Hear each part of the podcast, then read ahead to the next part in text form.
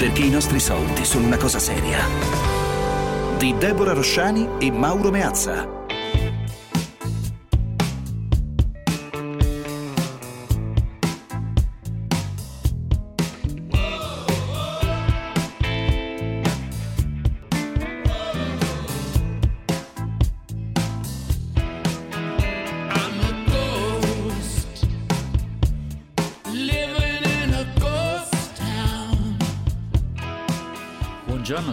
Buona giornata anche a te.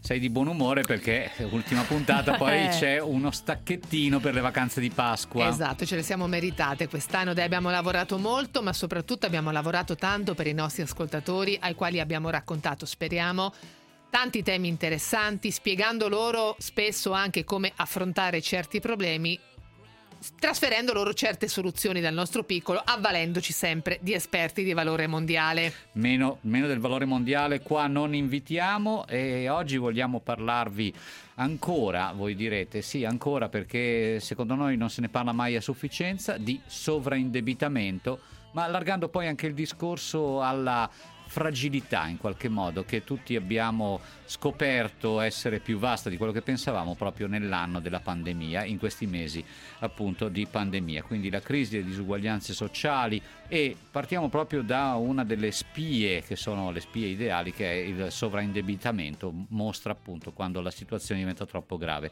C'è una storia carina, è bello alle volte cominciare con delle storie, Deborah. Ma noi lo facciamo sempre, quindi necessariamente anche questa mattina abbiamo portato una storia di partenza, la nostra storia di copertina di questo due di, speciale, eh, due di denari speciale pre-Pasqua. Sì, è la vicenda di un ragazzo molto giovane, 24 anni, che si è trovato proprio perché il Covid, o in me, aveva colpito la sua famiglia pesantemente, a dover rilevare un'azienda con 20 dipendenti.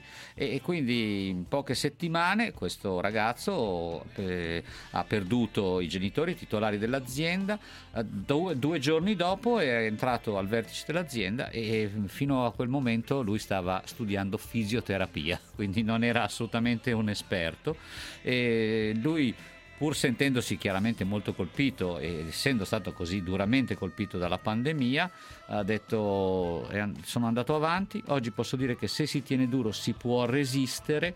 E la Metal Car, che è la società che da 28 anni si occupa di progettare e costruire cabine, cofanature motore per mezzi speciali, beh, non ha chiuso i battenti, ma anzi 20 dipendenti, lui ha seguito l'istinto, dice all'inizio mi consideravano un po' come se avessero di fronte mio papà, ma in realtà io dovevo ancora imparare tutto. Ogni sera lavoravo fino alle 22, alcuni responsabili si fermavano con me, trascorrevo il fine settimana in azienda, non mi sono mai fermato, ma, ma ce l'ha fatta ora è diventato un punto di riferimento. E quindi noi prendiamo questa storia un po' come una storia di ripartenza che ci fa piacere eh, essere come punto di inizio anche per questa puntata. Che è la ripartenza che noi auguriamo a tutte quelle famiglie che quest'anno hanno dovuto sperimentare una condizione appunto di indebitamento magari un po' più feroce rispetto al passato. Ci può anche essere il caso di chi l'ha dovuta sperimentare per la prima volta nella sua vita. Qualcuno è magari in difficoltà da molto tempo e ha potuto utilizzare utilizzare degli strumenti legislativi che possiamo giudicare eh,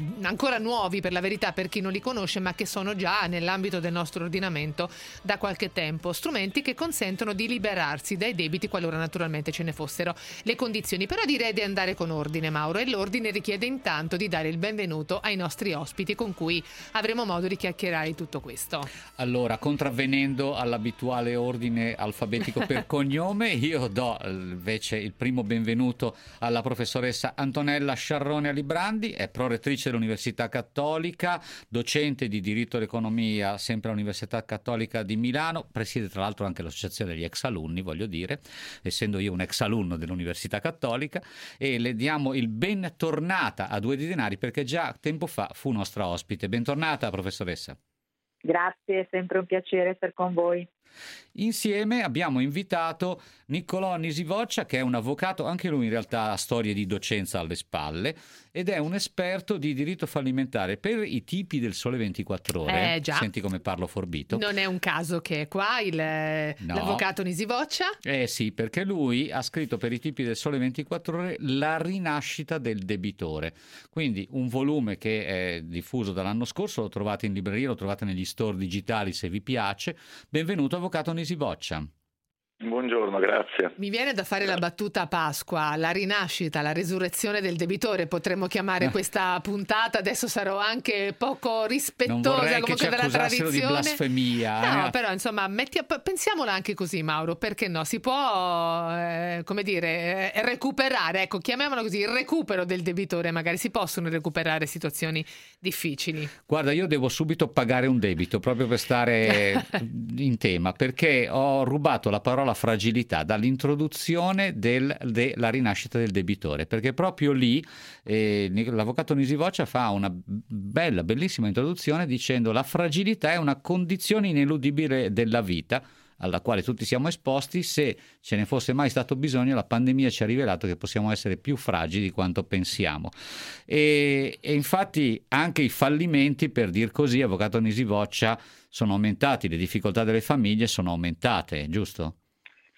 È così eh, ed è verissimo. Io apro il libro facendo un riferimento alla, alla, fragilità, anzi per prima cosa cito proprio il titolo di un altro libro di uno psichiatra che si chiama Eugenio Borgna, La fragilità che è in noi, e la fragilità del debitore doveva essere, era uno dei titoli papabili all'inizio di, di, di, di questo stesso mio libro. Si chiama La rinascita del debitore, ma inizialmente eh, così si pensava di chiamarlo la fragilità del debitore. Ed è verissimo che il debitore è, una, è un soggetto fragile. La fragilità esiste in tutti gli ambiti della vita, dell'esistenza, esiste anche in ambito economico, la crisi d'impresa e, e, o non d'impresa del debitore rappresenta appunto la manifestazione della fragilità in ambito economico e il diritto della crisi d'impresa è quella branca del diritto che si occupa per l'appunto della, della fragilità economica.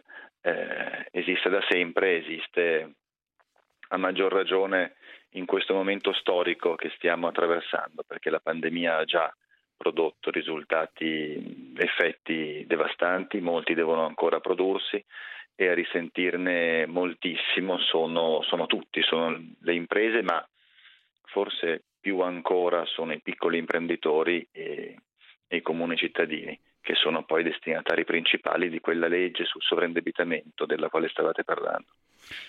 Legge, prego Deborah. Sì, no, stavo considerando di come siano cambiate le cose negli ultimi anni, perché effettivamente il tema del debito è sempre stato un po' considerato un'onta per chi vive questa situazione e oggi siamo arrivati invece ad avere attorno a noi una serie di eh, norme, un ordinamento che ci consente di liberarci per restituirci piena dignità nella nostra situazione, appunto anche da queste situazioni difficili. Professoressa Sciarrone Alibrandi, anche questo ci racconta molto dei nuovi tempi che viviamo?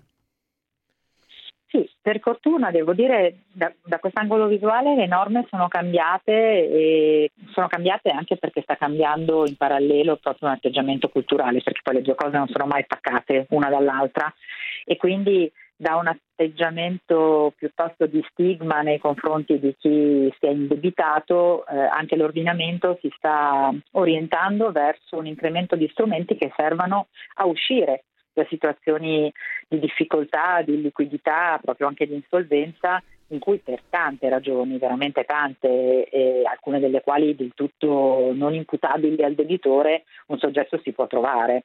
Quindi è vero, c'è un cambio di approccio, basti dire anche che la, già la, la, parola stessa fallimento, che è una parola che nel passato nella nostra tradizione giuridica era molto utilizzata, adesso sta per andare in cantina, è sostituita dal termine crisi.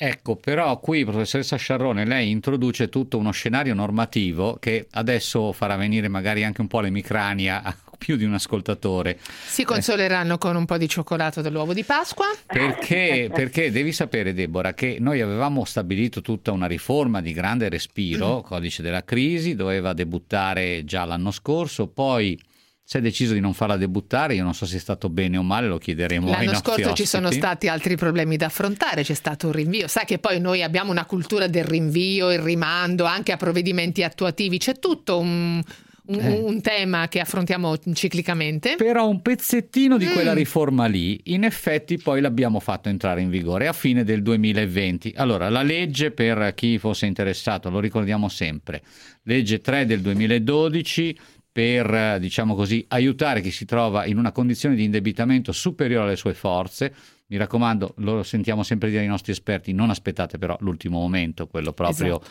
del crollo totale, ma appena uno si rende conto che si è superata una certa soglia critica, ecco, intervenga. Eh, non so se passare prima dall'avvocato Nisi Boccia o meno per questo eh, anticipo di codice della crisi e che cosa è stato. Forse l'avvocato Nisi Boccia è proprio sul punto eh, forte, diciamo, della questione, anche se la professoressa Sciarrone si è battuta molto per mm. ottenere almeno questo anticipo. Avvocato Nisi Faccia?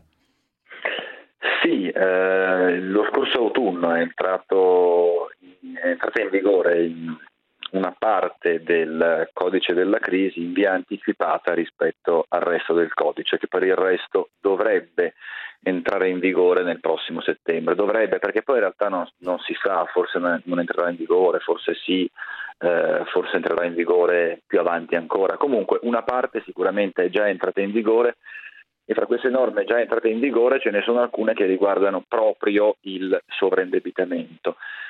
Ehm, era, la cui disciplina era contenuta in una legge abbastanza recente, in una legge del 2012, la legge numero 3 del 2012, che poi è entrata in vigore per davvero tre anni più tardi, nel 2015.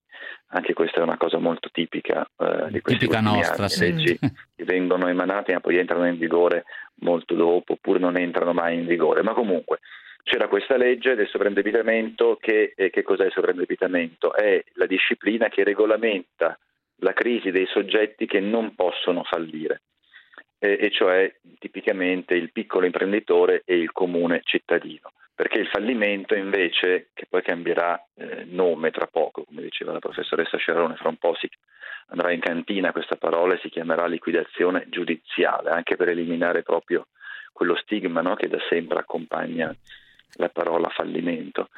Um, il fallimento riguarda soltanto gli imprenditori commerciali non piccoli, così è sempre stato da noi, mentre invece tutti coloro che non fallivano non avevano una disciplina specifica, la loro crisi non veniva considerata degna di una disciplina specifica.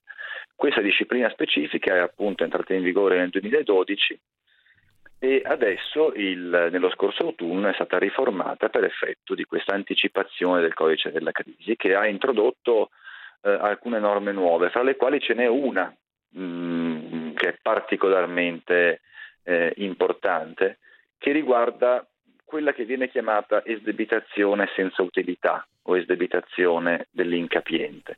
L'esdebitazione dell'incapiente è una forma di um, esdebitazione, cioè di liberazione dai debiti, concessa al debitore persona fisica, a patto che sia una persona fisica, anche quando non abbia niente da offrire ai suoi creditori.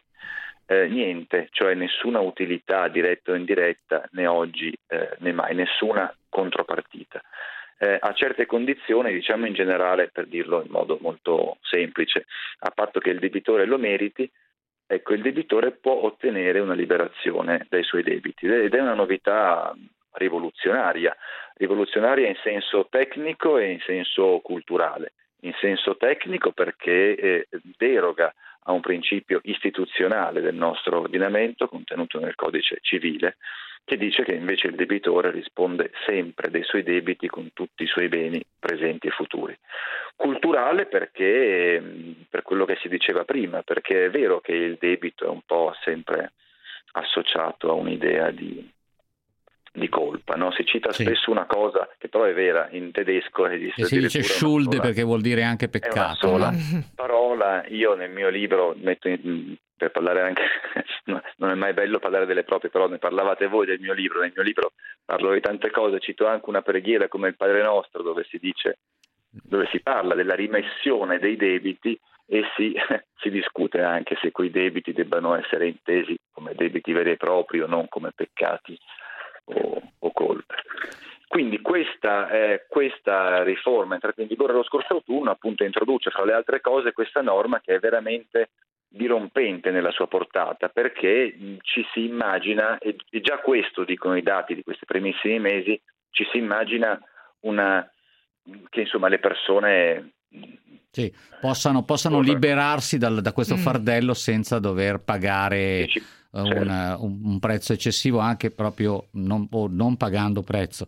Eh, il fatto che sì. sia stato evocato il Padre Nostro, mi scusi, mi fa venire in mente che noi abbiamo fatto, ti ricorderai Deborah. Anch'io ho stabilito la stessa relazione in testa. Quindi... Una puntata qualche settimana esatto. fa in esatto. cui abbiamo parlato dell'Associazione dei commercialisti cattolici. cattolici i quali eh, insieme alle ACLI hanno attivato una rete di sostegno proprio contro il sovraindebitamento, rete che io so che la professoressa Sciarrone conosce, tra l'altro la professoressa Sciarrone, lo dicevo prima, è tra le persone che si sono battute di più perché ci fosse questa novità dirompente già disponibile proprio in questi mesi di pandemia. Dico bene, no? È così. Mi fa piacere che abbiate citato questa iniziativa delle ACLI insieme con l'Associazione dei commercialisti cattolici perché mi, mi dà l'occasione di parlare di un aspetto che, che è molto importante, vale a dire quando eh, un, un, debitore, che sia appunto un consumatore, una famiglia, un piccolo imprenditore, chiunque per la verità, comincia a trovarsi in una situazione difficile,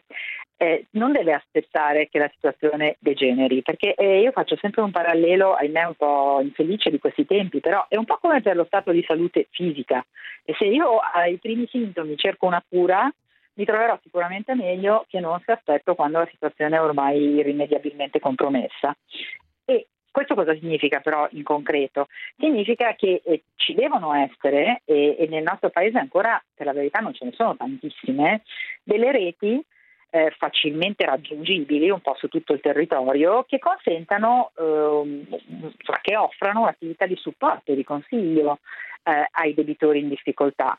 E il tentativo che fa appunto la, il mondo ARCI insieme con l'Associazione dei commercialisti cattolici va proprio in questa direzione, cioè aprire capillarmente in tutta Italia sportelli, loro li chiamano di tutoraggio in materia di sovraindebitamento eh, che servano proprio a questo scopo, cioè informare presto eh, le, le, persone che si trovano in situazioni di difficoltà delle varie possibilità che hanno di fronte e anche quindi di queste nuove norme che consentono di eh, avviare delle procedure di composizione della crisi, ricorrendo poi ad altri organismi che sono pure molto importanti e capillarmente presenti nel nostro territorio, che sono gli OCC, gli organismi di composizione della crisi, appunto, se li cercate, se, avete, esatto. se, siete in difficoltà, cercate proprio su internet OCC, organismi OCC. di composizione della crisi, trovate sì. quello più prossimo a voi. Scusi, sono professoressa. Sono attivi presso le camere di commercio, sono attivi presso gli ordini, ce ne sono tanti di OCC, ma gli OCC di per sé servono per far partire una procedura di composizione della crisi, ma allo stato attuale non fanno una, una sorta di attività di consiglio, di tutoraggio.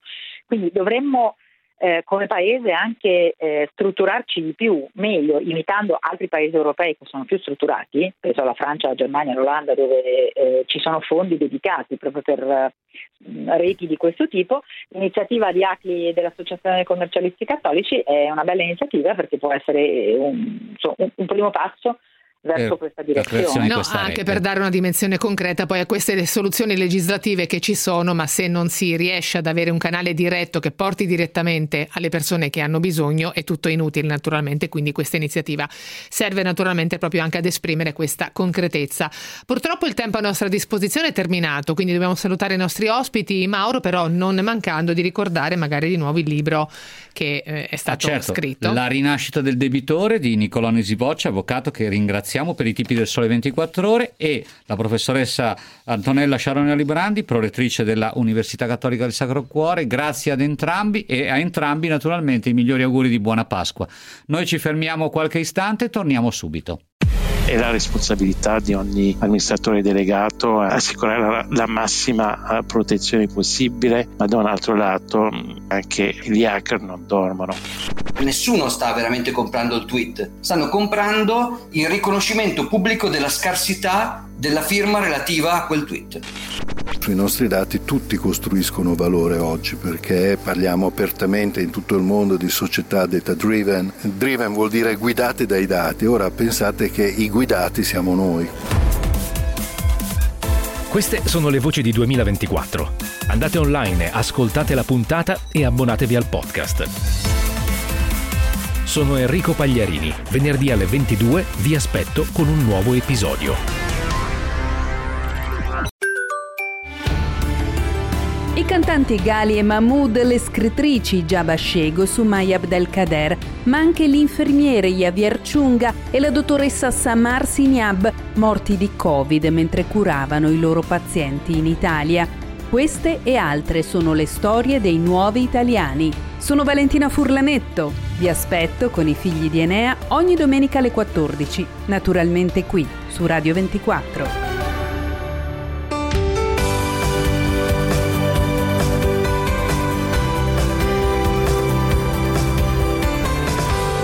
Due di denari. Allora Deborah, secondo me a questo punto dobbiamo un po' allargare il discorso e fare una visione più ampia, cercare una visione più ampia. Abbiamo parlato del sovraindebitamento, il sovraindebitamento che ohimè eh, diventa più preoccupante, delle possibilità anche che ci sono, anche normative per venire in soccorso delle famiglie che si trovano in questa situazione, però a questo punto allora, se sei d'accordo, potremmo ampliare il nostro sguardo e parlare un po' delle disuguaglianze complessive che la pandemia ha o portato nuove oppure probabilmente acuito, già esistevano. Io ho invitato a questo proposito, sarai contenta di saperlo. Sono molto contenta, mi fa piacere perché sempre degli spunti molto interessanti da condividere con noi. E allora, guarda, lo facciamo entrare subito. Professor Leonardo Becchetti, esperto di finanza etica, docente di economia all'Università degli Studi di Roma Tor Vergata, nonché tra gli estensori, i realizzatori degli indicatori BES, il benessere equo e sostenibile. Quindi persona quanto mai esperta, direi anzi, se il professore me lo consente, un esperto di valore mondiale sul tema della, dire, degli impatti anche che possono essere dovuti alla pandemia. Buongiorno professore. Troppo buoni, troppo buoni. Buongiorno. Buongiorno. buongiorno. Io ripartirei Mauro se sei d'accordo da alcuni dati, te, di dati di quelli che leggiamo spesso e volentieri sui giornali, il nostro compreso. Il primo lo ricordiamo ancora perché questo aveva colpito molto l'opinione pubblica, l'Istat ci ha raccontato che nel 2020 le famiglie in povertà assoluta sono diventate oltre 2 milioni. Le famiglie in Italia totalmente indigenti sono 335 mila in più rispetto al 2019. Il numero complessivo degli individui che fanno parte di queste famiglie che perciò ogni giorno hanno problemi a mettere insieme il pranzo e la cena o a soddisfare bisogni primari sono in totale adesso circa 5,6 milioni. Il 9,4 4% della popolazione italiana. È una cifra impressionante. In un solo anno un milione in più. La povertà assoluta torna a crescere, raggiunge il valore più elevato dal 2005 e questo è un tema interessante perché praticamente nell'anno della pandemia si sono azzerati tutti quei miglioramenti che si era riusciti ad ottenere negli ultimi cinque anni. Il, il, in grande difficoltà naturalmente c'è il nord del paese dove c'è stato l'incremento delle famiglie in povertà assoluta eh, maggiore, il mezzogiorno però resta l'area dove la povertà è più diffusa. Un altro rapporto che voglio raccontare e ricordare, diffuso all'inizio dell'anno, è il rapporto Oxfam, il virus della diseguaglianza, che ci racconta che le mille persone più ricche del mondo hanno recuperato, in appena nove mesi, tutte le perdite causate dall'emergenza della scorsa primavera e anzi hanno iniziato ad accumulare altra ricchezza, altra ricchezza mentre i più poveri, per riprendersi dalle catastrofiche conseguenze economiche della pandemia, potrebbero impiegare più di dieci anni. Ecco, abbiamo raccontato con due rapporti che cos'è la diseguaglianza economico-sociale. E come possiamo descriverla se vogliamo andare più nello spaccato tipicamente italiano, professor Becchetti? Ma l'Italia eh, è fatta di tre, tre strati fondamentalmente. Eh, di più o meno uguali dimensioni. C'è un'Italia fatta di, di, persone che lavorano nel settore pubblico, che lavorano nel settore privato, grandi aziende, che fondamentalmente eh, non è stata colpita dalla crisi, nel senso che ha mantenuto gli stipendi eh, è anche uscita meno, quindi ha speso meno in trasporti, quest'Italia ha risparmiato di fatto in questo periodo. Eh, c'è poi un'Italia di mezzo che io la chiamo l'Italia che rischia, cioè quella dei commercianti, delle partite IVA, delle piccole e medie imprese, dove l'effetto è stato molto diversificato. Alcuni settori meno resilienti sono stati colpiti in pieno perché sono quelli dove il consumo si realizza attraverso l'assembramento delle persone, quindi i trasporti, la ristorazione, il turismo, gli spettacoli dal vivo. Altri settori sono stati più bravi e cioè hanno avuto maggiori possibilità per riconvertire al digitale, alcuni addirittura hanno guadagnato come il farmaceutico e le vendite online. Però generalmente questa parte d'Italia che rischia è stata quella più colpita e poi c'è un'Italia che dipende dal welfare, diciamo, quindi eh, diciamo reddito di cittadinanza e, o, o, lavoratori irregolari, anche questi molto colpiti e il reddito di emergenza ha cercato un pochino di far fronte. Di fatto quindi le diseguaglianze sono aumentate perché le tre Italie sono state colpite in modo molto diverso. Quindi anche una capacità di reazione ovviamente diversa. Chi appunto, come diceva Deborah prima, ha potuto non solo recuperare ma addirittura porsi in una situazione mm. migliore rispetto al pre-pandemia e chi invece adesso si trova con un ritardo che rischia di durare per molti molti anni. Eh, assolutamente sì, poi il dato sulla povertà che voi dicevate corrisponde appunto a quello del BES, anche il passaggio in particolare è stato dal 7,7% del 2019 al 9,4% del 2020, questo sulla povertà e salute che come sappiamo in Italia si misura sulla base di un paniere diciamo, di beni e servizi pubblici essenziali e tra l'altro ha questa particolarità di essere molto diversa tra, eh, tiene conto ovviamente del costo della vita, quindi per un singolo a Milano è sopra gli 800 euro, mentre per una persona che vive magari in un piccolo centro della Sicilia è 550 euro, quindi è anche molto modulata a seconda della, del luogo in cui si vive. E infatti quello che sostenete voi economisti specialisti diciamo, della materia è che non c'è stata un'unica epidemia nazionale, professor Becchetti, ma tante epidemie regionali diverse. Ecco, se potessimo dare qualche dettaglio in più rispetto allo spaccato territoriale che la pandemia ha generato, cosa potremmo dire? Sì, assolutamente, anche qui c'è un dato che fa impressione del, del BES eh, se guardiamo l'aspettativa di vita, in Italia c'è stata una riduzione dell'aspettativa di vita di un anno eh, per eh, il BEST. Eh, però, per, per, il Covid, però se noi andiamo a dividere il dato, parlare di Italia ha poco senso perché abbiamo l'estremo della Lombardia dove si sono persi due anni e mezzo di vita contro magari la Basilicata dove non c'è stato nessun effetto. Quindi qui c'è stata una diseguaglianza territoriale al contrario, nel senso che come sappiamo l'epidemia ha colpito molto di più il nord del sud del paese per vari motivi. Eh, sappiamo che la diffusione dell'epidemia dipende da una serie di fattori, noi abbiamo anche fatto dei lavori econometrici, empirici, abbiamo visto anche tutti i lavori in materia, fondamentalmente i flussi di pendolarismo, quanto, quante volte le, le, persone si incontrano, eh, l'attività industriale, ma anche molto importante la qualità dell'aria. Ed Italia purtroppo ha un problema che è la qualità dell'aria nel nord e, e per motivi anche orografici, diciamo, quindi la pianura padana e questo sicuramente ha appesantito, questo insieme di fattori ha appesantito l'effetto della pandemia nel nord, mentre ha reso molto meno forte l'effetto della pandemia in molte regioni del sud, tanto che io già dall'inizio come eh, suggerimenti di policy dicevo che non aveva senso applicare misure uguali in tutto il paese dopo un po' è stato così, abbiamo cominciato ad avere l'Italia a colori e anche oggi vediamo che ci sono eh, situazioni molto diverse a seconda delle regioni. Un'altra situazione molto diversa è quella della diciamo, dotazione tecnologica. Però prima di questo, professor Becchetti, noi stiamo parlando molto di, questi, di questo BES, benessere ecosostenibile. Allora, non tutti potrebbero conoscerlo, anche se oramai è una decina d'anni credo che ci sono questi indicatori, ma se ce li può descrivere rapidamente. Assolutamente, noi è stato un bel processo anche partecipato che ha coinvolto i cittadini italiani. Prima si sono chiamate le parti sociali, si è chiesto quali sono domini, gli ambiti del benessere più importanti. Sono stati indicati 12 ambiti, tra cui salute, qualità delle relazioni, benessere economico, paesaggio, eccetera. Su ognuno di questi ambiti ha lavorato una commissione di esperti e ha prodotto 100, circa 140 indicatori e quindi ogni anno abbiamo la radiografia del paese su questi criteri, domini di benessere essenziale e con questi 140 indicatori. E l'ultima fotografia, quella del 2020, quindi di fatto l'anno della pandemia da febbraio in poi, è stata scattata proprio la settimana scorsa.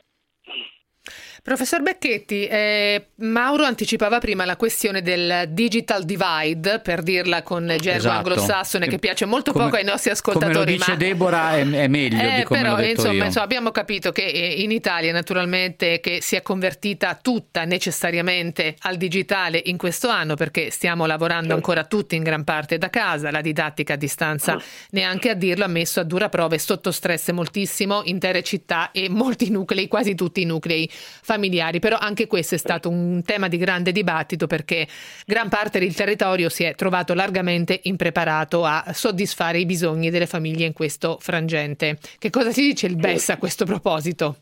Beh, è stata un'esercitazione gigantesca forzata, i dati sono impressionanti su quanta gente ha lavorato da casa, si è passati dal, dal 5 al 25% praticamente, e, e mh, con effetti che sappiamo enormemente diversi, dipende molto dai settori ovviamente, ci sono settori dove il lavoro a casa è stato possibile, penso sì, soprattutto informazione e comunicazione, istruzione, credito, eh, mentre altri settori ovviamente molto di meno perché il contatto col cliente ne, o comunque la presenza in fabbrica è necessaria, quindi tutto il settore degli operai dell'agricoltura.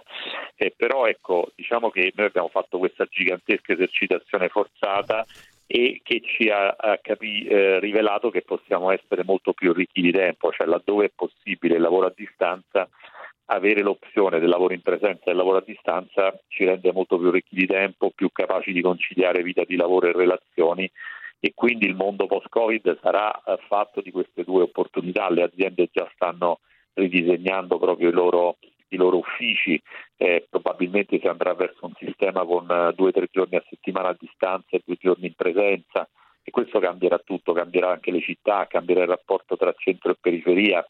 E il problema anche qui delle disuguaglianze c'è perché chiaramente la possibilità di fare lavoro a distanza dipende dal tipo di professione, dipende dalla qualità della connessione e dipende ovviamente dalla qualità dell'abitazione. Ecco perché si sta cominciando a pensare anche a degli hub di quartiere, cioè degli uffici di quartiere, perché lavoro a distanza non vuol dire necessariamente lavoro in casa.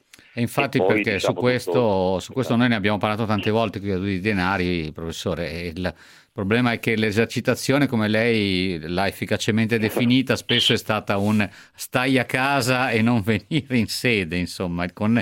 Però certo. se a casa c'hai i figli, il marito, la certo. moglie, la suocera, il suocero, mm. insomma, e, e, magari non hai neanche tanti metri quadri, eh, non è così semplice. Assolutamente. Un'ultima domanda, professor Becchetti, le lascio però purtroppo solamente 45 secondi, Sceglia lei, sì. scelga lei come meglio utilizzarli. In questi sì. giorni è stato diffuso il nuovo rapporto mondiale della felicità. Può apparire una descrizione molto folcloristica di questo momento così speciale dal punto di vista storico che viviamo, ma che cosa ci racconta questo rapporto dell'Italia in questo momento? Beh, c'è un grandissimo paradosso che nonostante tutte le cose negative che ben sappiamo, la quota di persone che si dichiara molto felice eh, è aumentata, è aumentata di un punto percentuale. È difficile spiegare questa cosa, in realtà noi pensiamo che ci sia una spiegazione, noi siamo soprattutto dei cercatori di senso e quindi eh, paradossalmente in un momento difficile come questo il senso della nostra vita è diventato più chiaro, più preciso. Avevamo tutti una grande sfida, ci sono state le bandiere sui balconi, eccetera, e quindi tutti ci siamo sentiti parte di una comunità che combatteva eh, il virus. E questo paradossalmente ha dato più, più, valore alle nostre vite, abbiamo anche apprezzato di più in mezzo a tante difficoltà e tragedie il valore appunto della vita. E questo dato incredibile lo troviamo in Italia ma anche negli altri paesi, quindi è molto interessante e ci deve aiutare anche a capire bene cosa c'è dietro il benessere soggettivo e la soddisfazione di vita delle persone. Grazie, grazie al professor Leonardo Becchetti, esperto di finanza etica, docente di economia all'Università degli Studi di Roma Tor Vergata. Tor Vergata. Grazie professor Becchetti. Grazie. Grazie e buona Pasqua naturalmente. Adesso ci fermiamo perché c'è il traffico.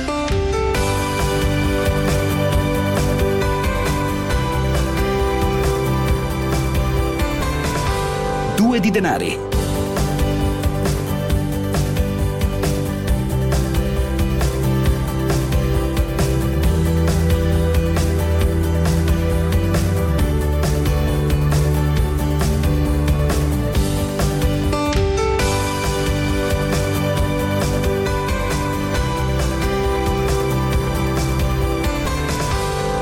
Denari.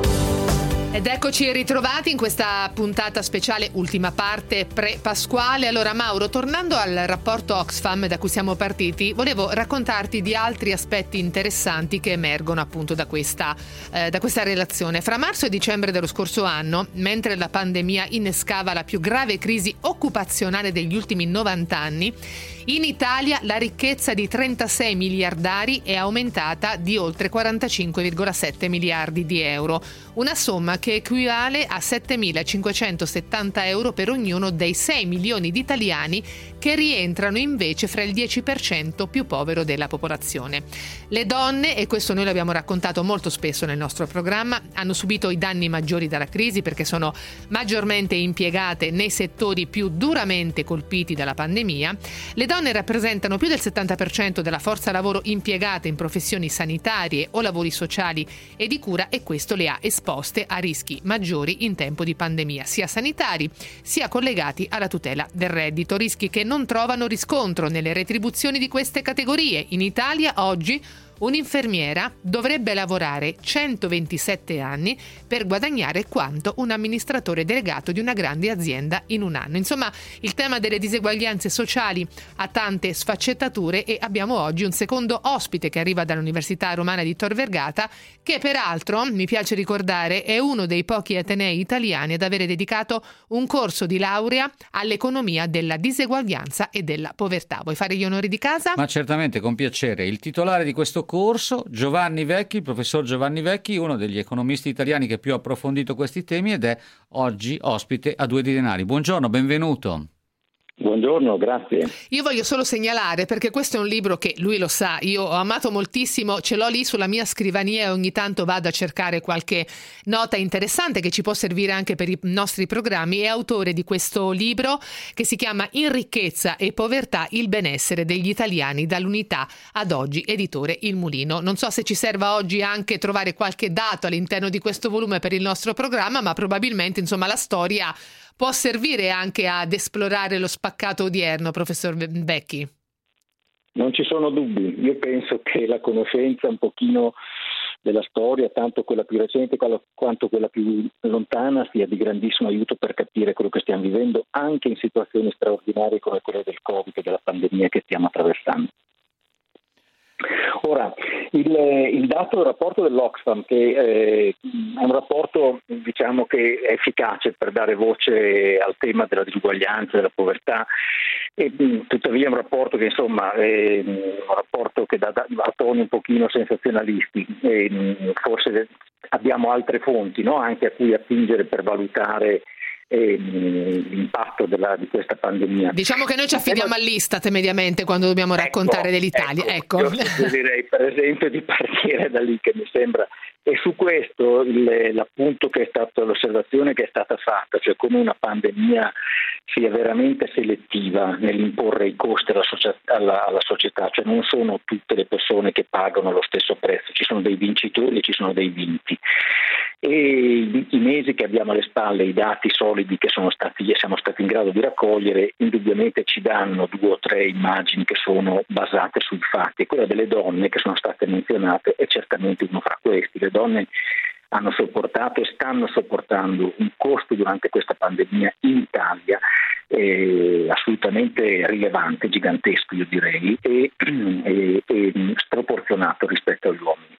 Allora, l'Istat che abbiamo appena citato ha proprio fatto una, una rilevazione con un dato che credo di non aver mai visto in tanti numeri che vedo per, per, per mestiere, diciamo così. Nel mese di dicembre del 2020 sono stati persi 101.000 posti di lavoro complessivamente in Italia e di questi, di questi 101.000, 99.000 sono stati tutti lavori femminili, tutti.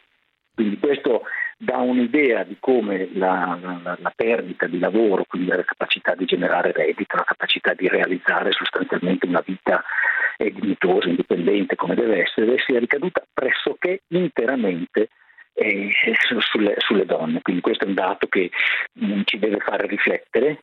È, come è stato detto, è vero, è riflesso del fatto che abbiamo una struttura occupazionale molto particolare, molto sbilanciata, le donne sono impiegate nei settori economici che sono più fragili, più esposti, quindi quando arriva uno shock come quello che stiamo vivendo pagano un prezzo sproporzionatamente più, più elevato e poi non solo, però sono anche inquadrate all'interno di posizioni meno, meno qualificate e pertanto più vulnerabili e meno, meno protette.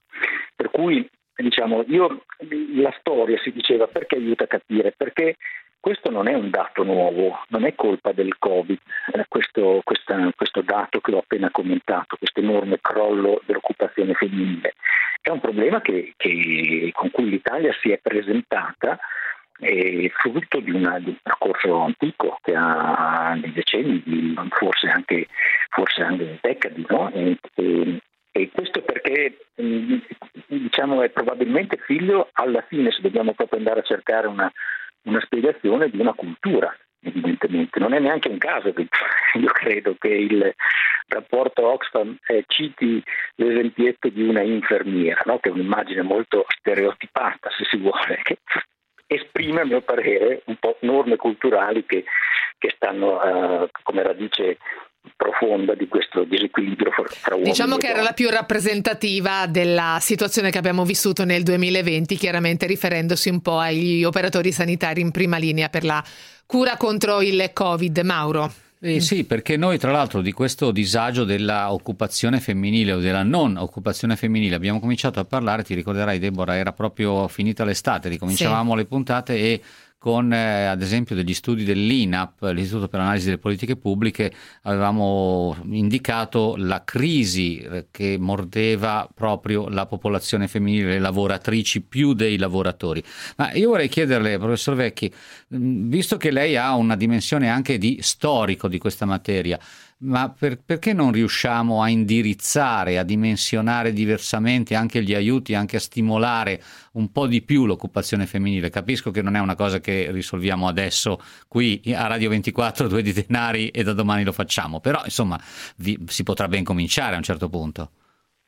Sì, bisogna, bisogna farlo e anche cercando possibilmente, lo dico nell'interesse eh, ovviamente delle, delle, donne e farlo anche rapidamente, questo è l'auspicio, anche perché il, il dato che abbiamo commentato non è un dato che interessa per esempio tutti i paesi europei, è una peculiarità dell'Italia. C'è un articolo sul Wall Street Journal di qualche tempo fa, recente, che mostra eh, i divari eh, occupazionali uomini-donne e l'Italia è in beata eh, diciamo, isolamento, mostrando un differenziale con una eh, la differenza tra il tasso di occupazione degli uomini e delle donne sarà l'ultimo dato disponibile nel 2020 è del 20%, e la media europea è il 10%, quindi c'è proprio una peculiarità, non è, non è da dire che il Covid abbia come dire, ehm, fatto inventato questa crisi, esatto, certo. Ha semplicemente avuto al merito che bisogna trovare anche spesso eh, nei momenti di difficoltà si, si, possono trasformare in opportunità quindi in questo senso la, la, sua considerazione di cosa si può fare è proprio il momento di mettere questo punto nell'agenda politica economica no? perché bisogna rendersi conto che è una peculiarità italiana noi abbiamo questo differenziale che è circa il doppio, il doppio della, della media europea eh, per, però se ci riescono i tedeschi, i francesi, gli spagnoli, financo i greci, mi, mi pare di capire, insomma ci potremmo riuscire anche noi, no? Dovremmo, sì, sì, magari eh, siamo a ragionare, noi normalmente ci sentiamo abbastanza simili no, agli amici spagnoli, in realtà gli spagnoli sono su un'altra traiettoria, su livelli ben differenti da quelli italiani, quindi mi chiedo anche quanta richiesta di informazione ci sia no, in Italia di queste perché questa stampa, tutte le fonti che ho citato sono fonti straniere, eh, Wall Street Journal in questo caso, nel caso precedente l'agenzia della Reuters, insomma sembra quasi che non interessi alla, alla, all'agenda politica questo aspetto. Quindi la prima domanda è chiedersi perché questo accada. Professor Vecchi, un'ultima domanda, anche qua un tema talmente complesso che avremo bisogno non di un'ora, di un intero palinsesto per poterlo analizzare in maniera adeguata, ma le chiedo anche qual è il suo pensiero sull'aumento delle diseguaglianze che si manifesta anche nel blocco dell'ascensore sociale, perché questo era già, come dire, un fenomeno che si stava manifestando anche prima dello scoppio della pandemia, ma sicuramente la pandemia ha infierito ancora di più sulle giovani generazioni che per la prima volta da decenni non riescono a fare un salto di qualità in termini di educazione, istruzione, posizione professionale rispetto ai genitori. È un problema molto serio in Italia oppure tutto sommato sotto controllo? No, no, un problema tremendo, questo è una sottolineatura assolutamente importante, Le stavo ragionando sul, sul, fatto che ci sono vincitori e perdenti e dopo le donne o insieme alle donne metterei certamente i giovani. E ho scritto recentemente un piccolo saggio con il collega Massimo Baldini dell'Università di Modena Reggio Emilia intitolandolo Non è un paese per giovani l'Italia, dove mostriamo come nell'Italia del secondo dopoguerra, quindi a partire diciamo dal 48 quando abbiamo i primi dati disponibili, quello era un paese in cui la, la, grande preoccupazione era essere anziani, i tassi di, pover- di, povertà minorili, i tassi di povertà dei più giovani erano assolutamente bassi, quando si raggiungeva una fascia di età più elevata, allora c'era il dramma della la paura della miseria. Queste, queste curve si sono eh, ribaltate eh, a partire dagli anni 90, questo è diventato un paese in cui ha, ha messo le ali i tassi di povertà dei giovani, sono crollati i tassi di povertà fra gli anziani, naturalmente lo Stato sociale, il welfare state eh, risponde eh, in buona parte perché questo è accaduto. E, e quindi cosa succede? Che adesso abbiamo una, un tale mh, prezzo pagato dalle generazioni più giovani che eh, si vede già nei dati, perché i tassi di povertà, quindi io mh, sposterei proprio l'accento più che alle disuguaglianze, che certamente sono importantissime, sono aumentate proprio alle persone che non riescono a raggiungere la soglia minima della povertà. E queste sono, si sono letteralmente esplose tra i giovani in, in un'età compresa tra i 18 e i 34 anni e per di più al nord. Quindi siamo di fronte a qualcosa di completamente nuovo, inedito, in cui anziché avere i tassi di povertà del nord e, scusate, del sud, del sud che diminuiscono raggiungendo quelli del nord. È come invece se si fosse estesa la, quasi una pandemia della povertà. Mm. La, la, ringraziamo, la ringrazio professor Vecchi, professor Giovanni Vecchi, professore di economia politica all'Università di Roma Tor Vergata. E con questa intervista sì, dobbiamo augurare naturalmente buona Pasqua al professor Vecchi, ma anche a tutti i nostri ascoltatori, ma ci ritroviamo qui naturalmente la prossima settimana. Sicuramente, io martedì dovrei essere qui. Io non sono sicura, mi sa che mi faccio un weekend lungo. Vabbè, vediamo. Devo smaltire l'uovo di Pasqua. Buona Pasqua a tutti. A presto.